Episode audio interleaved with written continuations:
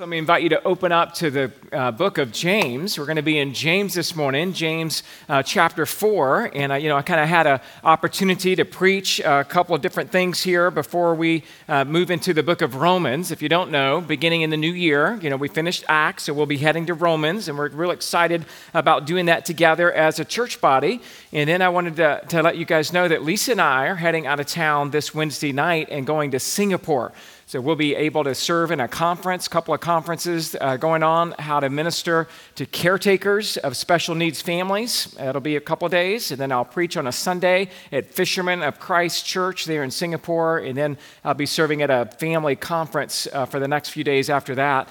And the joy is that uh, Michael and Jordan Sehuson will be also serving at the same conference, and so those are our missionaries in uh, Fiji, and uh, Michael and, uh, is Lisa's brother. So it's a real privilege for us to get to, t- together, do a couple of conferences together in Singapore. So I'll be out next Sunday. You guys will be hearing from Mark Madrid, one of our elders here, faithful uh, elder, servant of our church. I think he's going to be uh, teaching from Ephesians chapter 2. That's what he's been thinking through and working through. So you guys will be blessed. We'll miss being here with you next Sunday, but please pray for us as we travel, that we would be able to be a great light and a witness, and it's a great opportunity to be there. So I've been kind of thinking about this passage for a little bit because um, I recently read through James, and Lisa and I enjoy reading through the MacArthur study plan at Addison James during the Thanksgiving holiday. And I was really just thinking and meditating on what it means to draw near to God. And so this message is kind of out of uh, just my personal devotion. I just decided to tackle verses 1 through 12. And the title of the sermon is The Danger of Living Without God. And the antidote to that is obviously drawing near to God, which I think is the key verse to this passage, which is in verse 8. So we're going to tackle it together, and hopefully you'll be blessed and encouraged. We'll be taking communion at the end of our service. But let me read to you verses 1 through 12 from James chapter 4. What causes quarrels and what causes fights among you? Is it not this, that your passions are at war within you? You desire and do not have, so you murder. You covet and cannot obtain, so you fight and quarrel. You do not have because you do not ask. And you ask and do not receive because you ask wrongly to spend it on your passions. You adulterous people, do you not know that friendship with the world is enmity with God? Therefore, whoever wishes to be a friend of the world makes himself an enemy of God. Or do you suppose that it is no that it is to no purpose that Scripture says he yearns jealously over the Spirit that he has made to dwell in us, but he gives more grace. Therefore, it says, God opposes the proud, but he gives grace to the humble. Submit yourselves, therefore, to God. Resist the devil, and he will flee from you. Draw near to God, and he will draw near to you. Cleanse your hands, you sinners, and purify your hearts, you double minded. Be wretched and mourn and weep. Let your laughter be turned to mourning and your joy to gloom. Humble yourselves before the Lord, and he will exalt you. Do not speak evil one, of one another, brothers. The one who speaks against a brother or judges his brother speaks evil against the law and judges the law. But if you judge the law, you are not a doer of the law, but a judge. There is only one lawgiver and judge, he who is able to save and to destroy. But who are you to judge your neighbor? Father, we're grateful this morning to read such a powerful passage. Uh, earlier, James 3, and now the first part of James 4, and what what uh, encouragement, what challenge, what opportunity for us to lean in and to listen carefully as we desire to draw near to God. We know that the biggest obstacle of drawing near to God is our own selfishness, our own self centeredness, our own concerns that sometimes have more to do with temporal things than eternal things. And it fleshes itself out in fighting and quarreling and all kinds of conflict that can arise. And so I pray that this morning you would encourage us and allow us through this passage to see the beauty of Christ and that we would walk in obedience to Him and in incredible fellowship and encouragement with one another. Be glorified in our time together this morning, we pray in Jesus' name. Amen. Well, have you ever heard this poem about self centeredness? I call it the Tea Party. I gave a little tea party this afternoon at three. Twas very small, three guests in all I, myself, and me. Myself ate all the sandwiches while I drank all the tea. Twas also I who ate the pie and passed the cake to me. How sad right? Who wants to go to a tea party like that, right? Where this person is so focused on having tea with themselves. I mean, I don't know about you, but talk about self centeredness. That's what's going on. And this kind of reminds me as well, being self centered, of the woman who said at a dinner party, My husband and I have managed to be happy together for 20 years. I guess this is because we're both in love with the same man. So, that's a problem, right? So, being focused on oneself usurps the biblical commands to love and to care for our neighbors. And every act of love is rebellion against the scripture, self love. Every act of self love is rebellion against the scripture. Self centeredness is rooted in one's fleshly desire to please self more than God. In essence, it is the act of supplanting God's glory with one's own ego. Essentially, this is living your life without God. And it is true that looking out for our own interests just feels natural. In fact, Jesus uses this natural, innate self interest as a basis for gauging our love for others. Jesus said in Mark 12 31 that we are to love our neighbor as ourselves. And so we understand that, in other words, this is the same way that we naturally love ourselves, ought to be how we love our neighbors. And therefore, for those of us in Christ, we should be focusing on God and focusing on others. The way that we ought to do that is by drawing near to Him and understanding that as we draw near to God, it makes us want to serve other people. This is precisely what Paul's referring to in Philippians 2 3 through 4, that we're to have the mind of Christ in us. And part of that is doing nothing out of selfish ambition or conceit, but in humility, consider others, and their interest is more important than your own. And so this kind of command leaves no room for self centeredness. Right? The biggest problem, again, from us drawing near to God is we're self centered. A British actor, Michael Wilding, was once asked if actors had any traits which set them apart from other human beings. Without a doubt, he replied, you can pick out actors by the glazed look that comes into their eyes when the conversation wanders away from themselves. And so he's obviously saying that actors can sometimes be so consumed and focused on themselves and their own accomplishments and their own interests that they have no desire to talk about anything else. And hopefully that's not true of you this morning, right? Self-centeredness can be defined as an immoderate concern with one's own interests and well-being, self-love or egotism. And the Bible tells us in Romans 8, verse 8, that people who are self centered are not able to please God.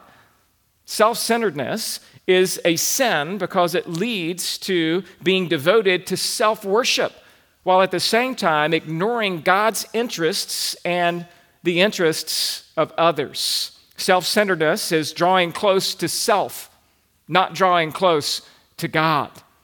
I read an article this week about uh, how to be miserable. In fact, the title of the article was How to Be Miserable, and here's what it said Think about yourself. Talk about yourself. Use I as often as possible. Mirror yourself continually in the, opi- in the opinion of others. Listen greedily to what people say about you. Expect to be appreciated. Be suspicious. Be jealous and envious. Be sensitive to slights. Never forgive a criticism. Trust nobody but yourself. Insist on consideration and respect. Demand agreement with your own views. Own everything. Sulk if people are not grateful to you for favors shown to them. Never forget a service that you have rendered. Shirk your duties if you can. Do as little as possible for others. What do you think? Is that appropriate? If you do all those things, I guarantee you, you'll be miserable. Uh, you might think you're serving yourself, but we know too well that living for yourself just makes you more miserable. And this kind of self centeredness and self love is totally antithetical to the teachings of Scripture. I mean, the Bible couldn't be more clear in 1 Corinthians 13, 4 through 6, that love is patient and love is kind and it does not envy or boast. It's not arrogant or rude. It does not insist on its own way. It's not irritable. It's not resentful. Love keeps no record of wrongs, right? It does not rejoice at wrongdoing, but rejoices with the truth. And the danger of living without God is that it will put you on a path of self worship, self love, and self centeredness. And in a world that already does this all too well, as Christians, we ought to be demonstrating what it looks like to deny ourselves and take up our cross and follow Jesus. In short, we need to be drawing near to God. And so this morning, I want us to examine four headings from James chapter 4, 1 through 12, that will teach us how to get back to the delight of drawing near to God. These four truths are going to be number one, self centered living destroys relationships. Number two, self centered living displeases God. Number three, self centered living demands repentance. And then number four, self centered living denies God as the true judge. Let's start with number one this morning self centered living destroys relationships. Look at your first blank there if you are taking notes. What is the cause of your argument? Chapter 4, verses 1 and 2. What causes quarrels and what causes fights among you? Is it not this that your passions are at war within you? You desire and do not have, so you murder. Well, the theme of the epistle of James, I think you know this, it's faith without works is dead. And faith without works can't be considered to be a true saving faith. Faith without works of obedience to God is indeed dead, and a dead faith is worse than no faith at all. This is the whole theme of the epistle of James. Faith must be at work, it must produce, it must be visible. Verbal faith is not enough, and intellectual faith is not sufficient. Faith must be put into action. Now, throughout this epistle of James, we, we, we're, we're looking at how James is addressing Jewish people. There are some believers, some unbelievers, and James is trying to make sure that he's explaining what faith looks like in everyday life and our practical experience by emphasizing that faith works itself out in every area of our life. And throughout the book of James, we could talk about how faith endures trials, and faith obeys God's word, and faith produces doers, and faith harbors no prejudice. It controls the tongue. Faith acts wisely. It provides power to resist the devil. And faith waits patiently for the coming of the Lord. Now, here in James 4, the concern is that some of the Christians are living without faith which means, in a sense, they're living without God in their everyday lives. And the good news is, is that Jesus will expose some of our self centeredness while at the same time showing us how to get back to where we ought to be in our walk with God. And so, the first thing that we're seeing here in verses 1 through 3 is that self centered living destroys relationships. In chapter 3, we read earlier about how James warned of the danger of the tongue and that only the wisdom from above can help us be full of mercy and good fruits. And so, if we sow in peace, we'll reap in peace. But sometimes that doesn't happen. Sometimes we're not using the wisdom from above, and the tongue gets the best of us. And that's why he continues in chapter 4, verse 1, asking this question Where do fights and quarrels come from? Why do we get into arguments in the first place? And the temptation is to think, well, the problem is always the other person. I mean, you remember at my tea party, I can serve myself cake and eat the pie. I'm a, I'm a great person. I enjoy myself. But when you put another person in that sphere, put another person in your life, and you begin to have an argument and you fight and quarrel, we're tempted to think that it's going to be because of the other person. Right? This almost always happens in counseling. Any conflict in counseling, and you have two people come in, they're going to try to justify why they're right and the other person is wrong, and they're going to try to justify why they're right and the other person is wrong. Right? That's just human nature. We don't think it's us, it's someone else. But the end of verse 1 says that fights and quarrels come from where? It says, Is it not this, that your passions are at war within you? The word passions here is where we get the word hedonism from. It refers to desire or pleasure. You, you think you'll be happy as long as you get what you want. And what do you want in that moment when you're in an argument? You, well, you want to be heard and you want to be validated. And you want the other person to agree with you that your idea is actually the best idea. How can they not see that my thoughts and my approach to this particular situation is far superior to the other person's thoughts on the same situation. And so you begin to argue with one another because you're arguing for the fact that your way is best. Your approach to a given situation has got to be the best possible approach to the situation. Well, what is that? That's selfishness. You're wanting everybody in the world and in that moment, the other person, to agree with you because your passions are at war within your own heart. And so you'll sometimes lose that battle because it's okay to want to be right, but you just can't demand it right? We want to be, you know, heard, but you can't demand it. And when you move into that, then you're moving into idolatry, where you're beginning to worship yourself because you're exalting your thoughts and your everything over everybody else. In fact, let me give you just two quick tests. This isn't in the notes, all right? Two quick tests on how do you know if that desire to be right is idolatry. You ready? Number one, two, two tests. How do I know if that's idolatry to want my way to be the right way? Number one, do I have to sin to get it? Do I have to sin in order to get it? In other words, am I being demanding? Am I being manipulative? Am I being, you know, rude and ugly about demanding that I be heard and represented the way I want to be? So I do. I have to sin to get it. The second test that you know for a fact if that's an idol in your heart or not is do I sin if I don't get it? So do I sin in order to get what I want, the result of that conversation, or do I sin if I don't get what I want? So maybe you walk away upset, or you give the silent treatment, or you withhold you know, congenial interaction for the rest of the day or the rest of the week because you didn't get what you wanted, so you're pouting about it.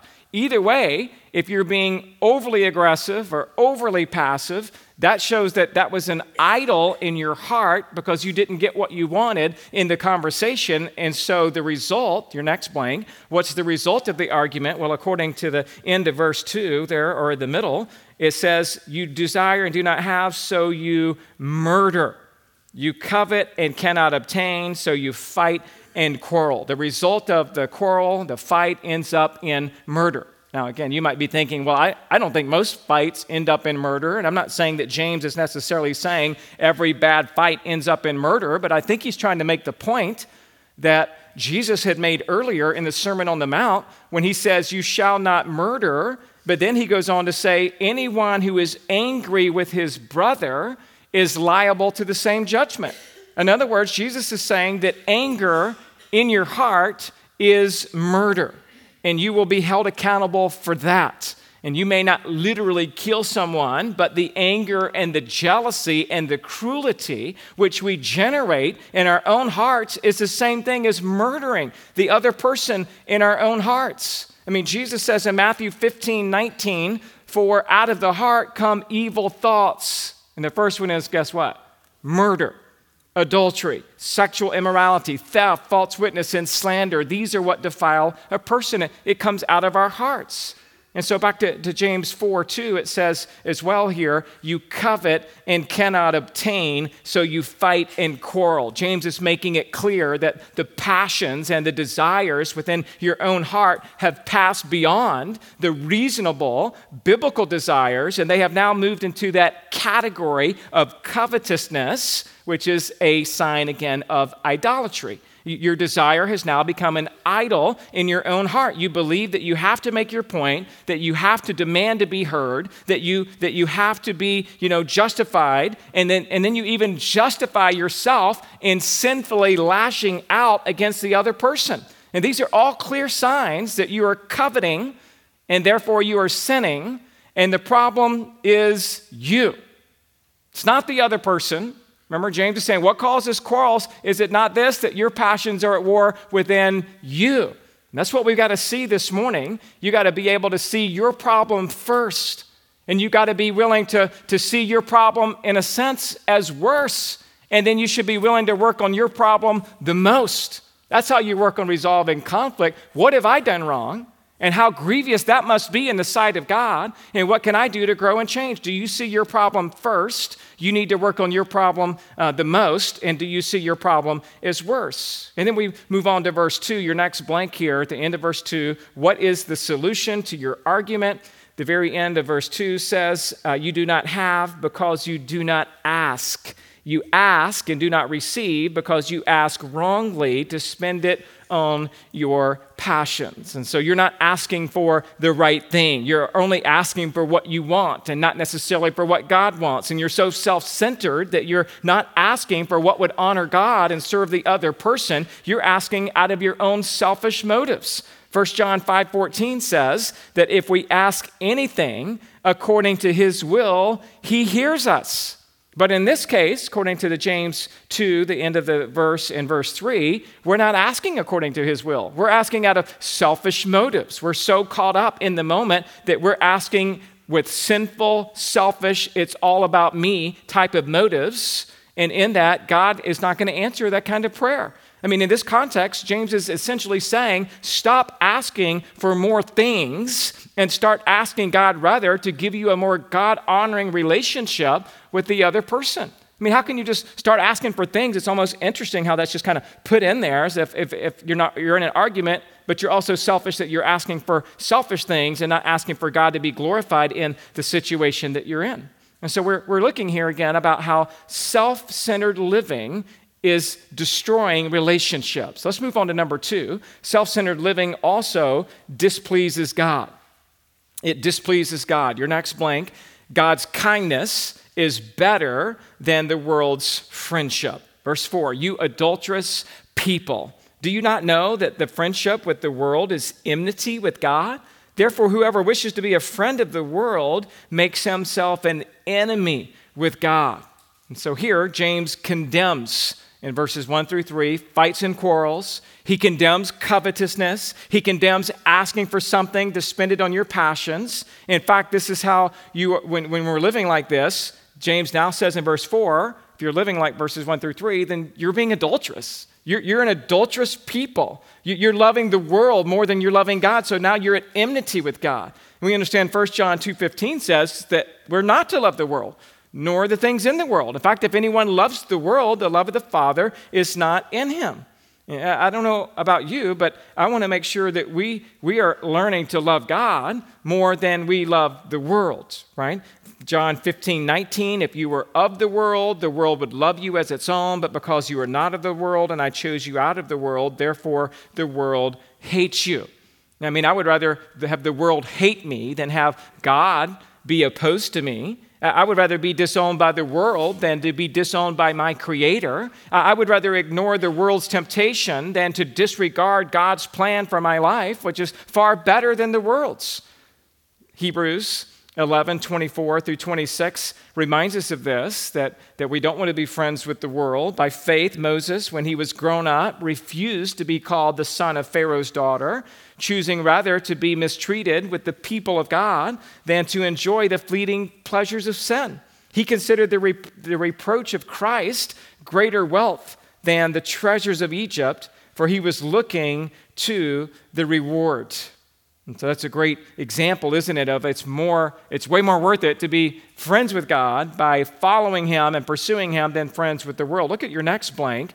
God's desire for us is stronger than our flesh. God's desire for us is stronger than our flesh. Or do you suppose, verse 5, that it is to no purpose that the scripture says he yearns jealously over the spirit that he has made to dwell in us?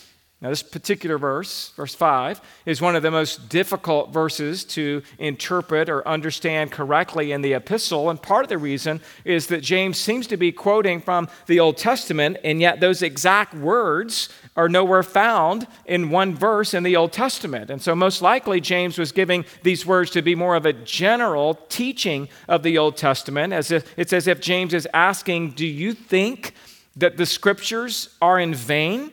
And we, we know the answer to that question would be of course not. The scriptures are never in vain. Instead, we should listen carefully to what uh, to what the scripture says. And so some say that James may have been thinking of Exodus 34 14, which says, For you shall worship no other God, for the Lord, whose name is jealous, is a jealous God. So part of what may be going on here in verse 5 is that James is saying, Look, you belong to God. He's jealous for you. He's put his spirit inside of you. You now belong to him. It's the idea here that God yearns over us with a righteous jealousy for our entire devotion to be for Christ. In other words, God will not share you with the world. We're not to be an adulterous people, one foot in the church and one foot in the world. We have been given a new heart when God saved us. And that new heart, now the Spirit of God dwells inside of us. That's the beauty of the uh, characteristic of the new covenant. Ezekiel 36, 26, I will give you a new heart and a new spirit I will put within you.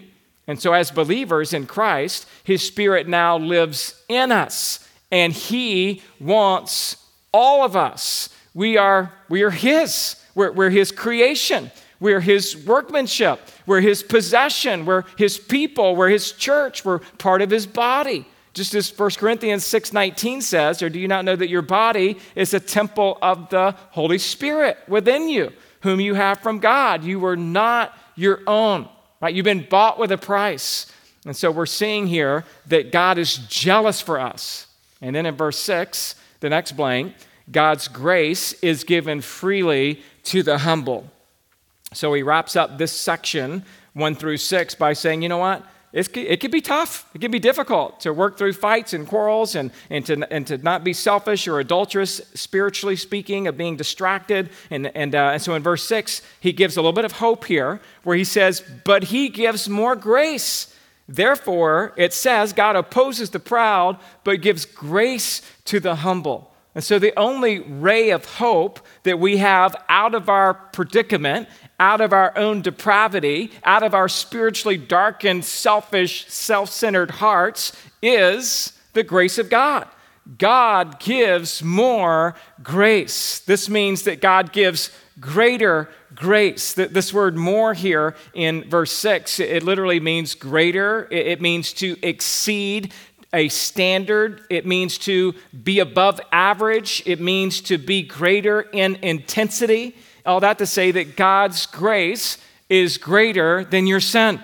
No matter what you're going through, in the heat of the moment, in the difficulty of being in a fight or an argument or being self centered or selfish, we're reminded that God gives grace in that very moment, and it's greater than our sin. You don't have to keep going down that path of a sinful response or a sinful pursuit because God gives grace. But He does not give grace to the proud, He does not give grace to the haughty. He does not give grace to those who demand it or to those who think they deserve it. He gives grace not to the proud, but to the humble. And James is quoting here from Proverbs 3, verse 34 but to the humble he gives favor. Peter does the same thing in 1 Peter 5 5 when he says, Likewise, you who are younger, be subject to your elders, clothe yourselves, all of you, with humility toward one another, for God opposes the proud, but he gives grace to the humble. The humble are those that are of low status, those who are lowly, undistinguished, of no account. Grace is given to those who are unpretentious, those who are unassuming, those who are unimposing.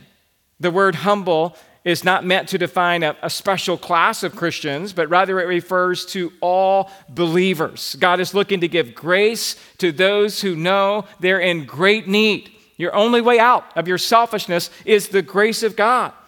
Isaiah 66, verse 2 But to this one is the one on whom I will look, he who is humble and contrite in spirit and trembles at my word. So God's not looking for righteous people. He's not looking for kings or princesses, right? He's looking for those who are humble and contrite in spirit. That means they're repenting in their spirit and they tremble at God's word. And so, based on these verses, I hope that you are interested this morning in crushing pride and cultivating humility. I hope that your desire is to kill self esteem and to build God esteem. I trust that you're ready to abandon all arrogance and to adore and worship Christ with all that you are. Because without Christ, you are nothing. And without Christ, you have nothing. And without Christ, you gain nothing. And so we're looking at this fact that self centered living destroys relationships, self centered living displeases God. And now, number three, self centered living demands repentance. And in verses 7 through 10, James rattles off 10 imperatives of what we need to do about it. And I'm going to give it to you in six segments. So, number one, A, submit to God. James is saying, hey, look, God gives grace. And we're going to work through this. And if you humble yourself, He's going to exalt you. But here's what you need to be doing you need to, chapter uh, 4, verse 7, you need to submit yourselves, therefore, to God. To submit means to line up under, it means to be subordinated to, it means to render obedience. And this word was used of soldiers who would line up under the superior officer. No questions asked right? A soldier is called to obey the orders of the commander. And in a similar way, we're called to have that same attitude in our orientation to God. We submit to God. We come up under God and His Word, and we're to submit to Him in every area of our lives. And we're to place ourselves under God's care and under God's counsel and under God's command. He's the superior officer, and we have to submit to Him in every way. The verb is used frequently in the New Testament, this idea of submission and submitting to God. Luke uses it, the word submit, to describe how Jesus submitted to his parents when he was a boy. Paul used it in other places to indicate a Christian's responsibility to submit to the government, and how a wife should submit to her husband, and how a slave should submit to his master. And so, if we are a Christian this morning, that we've got to learn to submit to the lordship of Christ in our lives. There's something about the world that doesn't like this word submit. You know, particularly in marriage, it kind of bristles on the back of the neck when you're like, oh, I got to submit to my husband, or a kid's like, I got to submit to my mom and dad. Nobody likes submission anymore, but it's a beautiful word. It's a great reminder of the humility of submitting to a great creator and to a great savior. It ought to be a joy for us to submit, right? It's a privilege for us to submit to our, our creator, our lawgiver, and our judge. It is a joy to submit to our sovereign, to our ruler, and to our king. It is a joy to submit to God who has our best interest, our best way forward, and our best life in mind. And it's a life of service unto him, not about gathering lots of things. It's about loving God, loving others, and that needs to be demonstrated in submission. And so, as we submit to God, we're also to look at the next blank, we're to resist the devil. There in verse 7, it's just loaded, right? Submit yourselves, therefore, to God, resist the devil, and he will flee from you. So, part of part of what we're doing is we're receiving more grace as we're submitting to God, we're resisting the devil. Submit to God, resist the devil. That's, that's your Christian life. Submit to God, resist the devil. And resist can be translated as to stand against, to oppose. It's the idea that there's no middle ground here. Right? You, you submit to God and you resist the devil. It's that movement in your own life that you realize I used to serve the devil. I used to follow the prince of the power of the air. James 2 talks about we were dead in our trespasses and sins, and, and, and we were stuck in that place. And yet, God, being rich in mercy, because of his great love, even when we were dead in our trespasses and our sins, he made us alive together with Christ. And so we have a new king, we, we have a new sovereign. We, we submit to God. We, we no longer submit to the devil or follow the devil in our depravity right? We, we have a new allegiance. We, we've been transferred from the kingdom of darkness to the kingdom of light. And so let me ask you this morning has that really happened in your heart? Has your allegiance been transferred from Satan to God? And if so, then you will resist Satan in every area of your life. As Peter says, 1 Peter 5 8, be sober minded, be watchful. Your adversary, the devil, prowls around like a roaring lion, seeking someone to devour. Next verse, what does it say? Resist him, firm in your faith, knowing what the, knowing that the same kinds of suffering are being experienced by your brotherhood throughout the world. So here's a, a second passage that we see in Peter, same thing. Resist him, resist the devil. The devil is like a roaring lion. So we, we have, we have uh, to respect that, right? But the good news is, is that the lion of Judah is greater than the lion of this world. Satan seeks to devour, but Christ delivers us from his prowls. And so we can resist the devil by being firm in our faith when we're rooted and grounded in God's word, and when we look to God to do exactly what God calls us to do, then we, we don't have to give any opportunity to the devil. We're, we're, soldiers in the Lord's army. We fight with the weapons that are of spiritual warfare that He provides for us. Put on the whole armor of God. Ephesians 6:11 says that you can stand against the schemes of the devil. You know, we're not a charismatic church, right? We, we're a cessationist church, so we don't often talk about you're in combat with the devil, but it's exactly what God's word says here in James 4 7, 1 Peter that we just discussed, chapter 5, verse 8, Ephesians chapter 6. We do do hand to hand combat with the devil, and we're called to resist him. That we can't just, just, just not pay attention to the importance of what these verses are saying. Submit to God, resist the devil, and he will flee from you. Doesn't say he might flee or he'll still linger around. I mean, we know that the battle is every day, but the, the promise here is that if we do this the way God ordains, directs, uh, calls us to do, he will flee from us. And then the heart of the whole passage, why I wanted to preach this message, is verse 8, where it says, Your next blank, draw near to God. This is the heart of the passage. Draw near to God. That, that's how you get away from self centeredness, that's how you get away from the devil. The problem really is, that's going on is we're not drawing near to God. So we're commanded here, draw near to God. It means to pursue an intimate relationship with God. That, that's what God calls us to do. It's, it's what Paul said in Philippians 3, verse 7 and following, but whatever gain I had, I counted as a loss for the sake of Christ. Indeed, I counted everything as a loss because of the surpassing worth of knowing Christ, my Lord. For his sake, I have suffered the loss of all things, that I might count them rubbish in order that I might gain Christ. So it's just a reminder that everything this world has to happen is rubbish. It's all trash. It's refuse compared to the refuge that God provides in knowing and loving Him. God wants us, He's inviting us, He commands us in this verse to draw near to Him. Certainly, we want to do that with a sincere heart and not just out of obligation, like Jesus quoted Isaiah 29 13 when he warned the Pharisees about how these people come near to me with their lips and they, uh, and they I mean, they, they honor me with their lips, but their heart was where? Far, far from him. So when we say draw near to God, we're not saying come to church, do Christian things, be a part of a Awana youth group and a small group, and that's drawing near to God.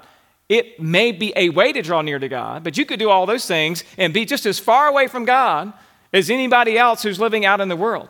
So we're, we're inviting you, we're being commanded in this verse, draw near to God. It's not just lip service to our faith. We actually want to be near God. We, we want to be in His presence. We, we want to, to read His Word. Nobody's got to ask you in your small group, how's your time in the Word going? That, that's not, I mean, we should and can ask those questions, but it's like, what, what do you mean? I, I'm in communion with God every day. I love to be in God's Word. This would be the evidence of true saving faith is that we linger and we long to be in the presence of God. We want to read His Word. We want to draw near to Him. We want to see His face. We want to pursue God with everything we have.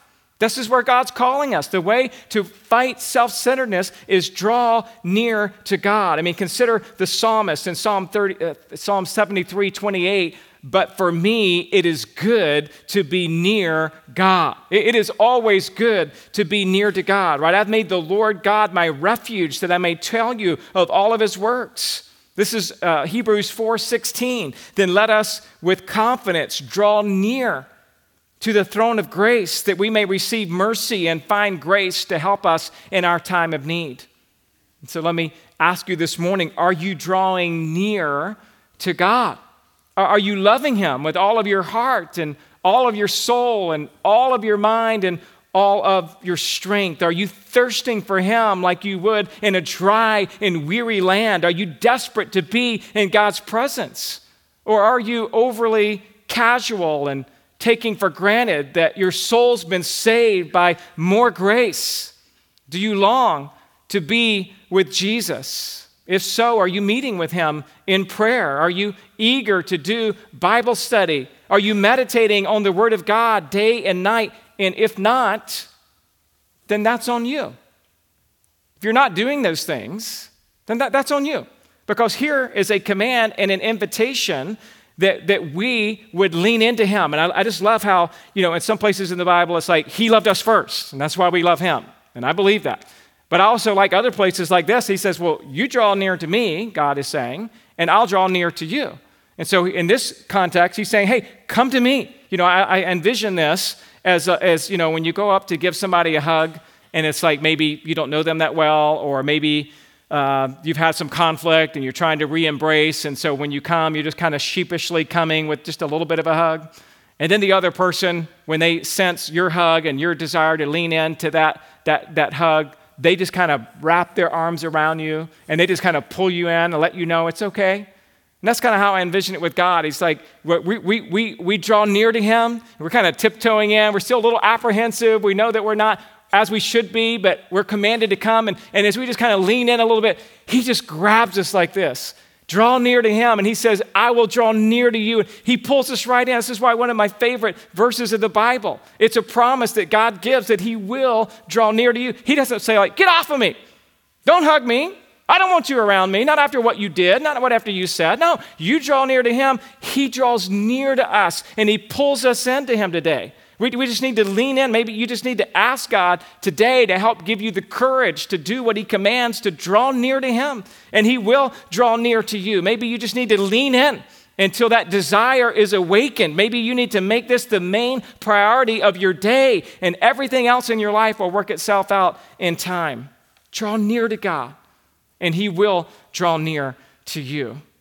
And then in verse 8, we read, Be cleansed and purified. So it's right in the middle to draw near, but we do need to also cleanse your hands, you sinners, and purify your hearts, you double minded. And so the, the origin of this idea was in the Jewish ceremonial prescription for the priest as they came before the Lord. They were actually supposed to wash their hands as they would approach God. Moses talks about that in Exodus chapter 30, verse 18 through 21. And it talks about, You shall make a basin of bronze, and it shall uh, stand it, with its stand of bronze for washing. You shall put it between you and the tent of meeting and the altar, and you shall put water in it, with, with, with which Aaron and his son shall wash their hands and their feet when they go into the tent of meeting or when they come near the altar to minister or burn a food offering to the Lord. They shall wash with water so they may not die. So, some of this language of drawing near is both the priest drawing near to the holy place, and then it's also the cleansing here is wash your hands and lots of ceremonial responsibilities. And this would signify the idea of washing your hands refers to an outer cleansing. It's an outer cleansing from sin by physically removing yourself. But it's not only the cleansing by washing your hands. Notice verse 9 there, or verse 8 rather, says to purify your hearts. So there's an outer cleansing and there's an inner cleansing. There's a focus on outwardly removing the sinful pursuit and sinful uh, stuff that our hands are dirty with, so to speak. And there's the idea of leaning in and then purifying our hearts by confessing our sin. 1 John 1 9, that he's faithful and just to forgive us and to cleanse us from all unrighteousness. And so both of these expressions of both being cleansed and purified were clearly communicating to the Jews that they needed to repent that they needed to repent outwardly and they needed to repent inwardly. They, they were struggling with this double mindedness. And James talks about that a couple of times, and, and he's calling them out. Don't, don't be double minded. In other words, you can't have it both ways. It's like what Elijah said to, to Israel in 1 Kings 18 21. Elijah came near to all the people and said, How long will you go limping between two opinions? If the Lord is God, follow him. But if Baal, follow him. And that's really the crossroads of our life. How long are you going to keep going back and forth? If you're going for God, then you resist the devil, you be cleansed outwardly and to be purified inwardly. And that's exactly what needs to happen in our own hearts. And so, how are you doing in your walk with Christ this morning? Have, have your hands been cleansed? Has your heart been purified by the precious blood of Christ? Have, have you been made new by his spotless sacrifice? Are you walking in faith and obedience. Because if you are, the next blank there says, then you'll, you'll learn what it means to mourn over your sin. It says, Be wretched and mourn and weep. Let your laughter be turned to mourning and your joy to gloom. To be wretched there in the ESV, it means to be afflicted and to be miserable. This is the state of those who are truly broken over their sin. And God will not turn away from a broken heart and a contrite spirit, right? Psalm 51 17, a broken and contrite heart, O God, you will not despise. Listen to me this morning. Mourning is a part of the Christian life.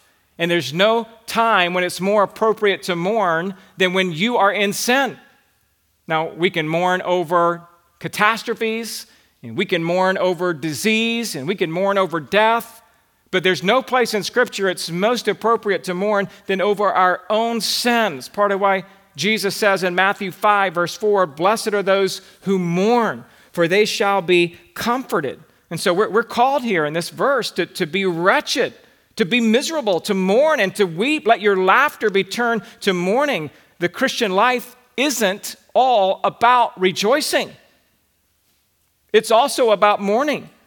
We can mourn and grieve over our sin, and, and, and, I'm not saying we should stay in that place forever, right? But it's part of the process of putting off sinful practices and being renewed in the spirit of our minds, and then putting on holy habits. And if someone's trying to put off and be renewed and put on with no mourning and with no miserableness, of like when you sin, it just gets you in the gut to where you're like, I cannot believe I've done that again. I am so sick and tired of responding that way. Why do I keep struggling with anger and selfishness and the lust that I, that I struggle with? Well, God's t- walking through it with us that we need to make sure we're being wretched and we're mourning and we're weeping, that we're truly broken. And this leads to your next blank that we're humbling ourselves. Verse 10 Humble yourselves before the Lord, and he will exalt you. The word humble comes from a word meaning to make oneself low. This does not mean that you're half heartedly performing self put downs that people sometimes use in order to induce others to build them up again. Rather, this is a genuine realization of our complete unworthiness and defilement because of our own sin. And as penitent sinners, we ought to feel a sense of unworthiness that's expressed by Isaiah in chapter 6, verse 5, when he said, Woe is me, for I am lost. I am a man of unclean lips, and I dwell in the midst of a people of unclean lips, for my eyes have seen the King, the Lord of hosts. There, Isaiah is like, Woe is me, I, am undone. I, am not worthy to stand in the presence of the King. The, the more we see the holiness of God, the more we see the weightiness of our own sin. And Jesus said in Matthew 23 12, Whoever exalts himself will be humbled, and whoever humbles himself will be exalted. And so God's calling us to this place of humility. And when we're in that place of humility, that's when we see greater grace from verse 6 those who come into the presence of the Lord in repentance and humility, he will exalt lavishly. And that leads us to number four self centered living denies God as the true judge. And I won't take the time to go into much detail, but do not speak evil against another. Your next blank after that, well, well, he, he, he's saying here, let me go to the next blank, okay? Uh, do not speak evil against the law. So don't speak evil against others don't speak evil against God's law, and then C, do not acknowledge God, or excuse me, do acknowledge God as the one lawgiver and judge. That's what these verses are about, right? Verses 11 and 12 do not speak evil against one another. The one who speaks against a brother or judges his brother speaks evil against the law and judges the law.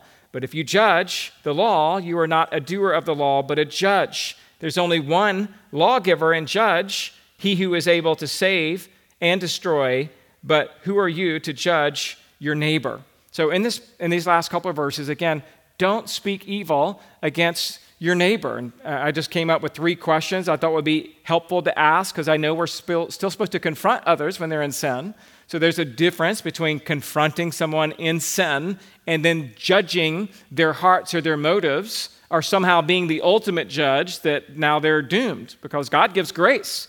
So we need to, to be careful how we approach that. And so as we're trying to, to carefully, you know, work through how do we uh, how do we uh, hold each other accountable without judging one another? I gave you three questions. What good does it do for others when I am in a process of confrontation, being careful not to judge? What good does it do for others? What good does it do for yourself? And what good does it do for God's glory? In other words, we're coming in very carefully into that place. And so we don't want to speak evil against God's law. So if we, if we do try to rationalize ourselves in that moment, then what we're doing is speaking against God's law as if God's law is no longer the authority in our life. And that's why it says at the end there's only one lawgiver, there's only one judge, and that's the Lord God. And so we need to make sure that we're submitting to Him. And so I, hope that you've seen this morning the danger of living your life without God. living a life of self centeredness is a disaster. It, it destroys relationships, it displeases God, it certainly demands our repentance, and self centered living denies God as the true judge. And so let me just ask you again if you've been living a self centered life, as I have been, then there's hope for you. Right here, right now, you can repent. You can humble yourself before God. You can be wretched and mourn and weep. You can let your laughter be turned to mourning and your joy to gloom. And as you do this, humble yourself before the Lord, and He will lift you up. He will exalt you. He will save you. He will sanctify you, and He'll satisfy you. And so draw near to God, and He'll draw near to you. Don't let your life be all about yourself. But let your life be about loving God and serving others, for this is where you'll find your true joy and if you don't know Christ this morning, none of this works, right? This is, this is for Christians. This, these, these commands and these encouragements are what it means to be truly saved by grace. So if you're here this morning after we close with our final song, we'll have a few people standing right over here. We would love to talk with you about how you could receive this greater grace through the gospel of God sending his son to perfectly fulfill his law and die in our place as a substitute that we could be born again. And if we're doing that, then some of the take home of, a, of, the, of the message this morning do you realize that you are in an argument, that when you are in an argument, it is a sign of self centeredness? How many of you think you might get into an argument this week? Come on. Oh, good. There you go. And the rest of you are, are in bad shape. Okay. If you, if you get in an argument this week, first thing to do is like, you know what? The problem's me. It's not Adam speaking, that's the Word of God speaking. There's something going on in my heart that's not right. The problem's me. So, how can I approach this challenging conversation in a way that honors God? Number two, being self centered reveals that you're being friends with the world. Instead, we need to be submitting to God, resisting the devil, and drawing close to God. What does that look like for you this week. And then speaking evil of others demonstrates that we're self centered. If so, how can you be a doer of God's word and let God be the judge? Remember, faith works. Faith works in all areas of our life, certainly in how we fight and resist the devil and how we draw near to God. Let me pray for us. Father, thank you for the opportunity this morning to, to look at this passage and to be encouraged with a whole a litany of uh, commands, 10 of them in verses 7 through 10 about mainly resisting the devil, submitting to God, and drawing near to God. And I pray that you would help us to do that in a way that would honor Christ and that would honor the majesty of, of, uh, of the Lord Jesus Christ and his perfect life, death, and resurrection on our behalf, that we could have new life. And so, God, wherever this sermon hits us this morning, I pray that it would, um, that it would work itself through our hearts and reap much fruit. For your glory, we pray in Jesus' name. Amen.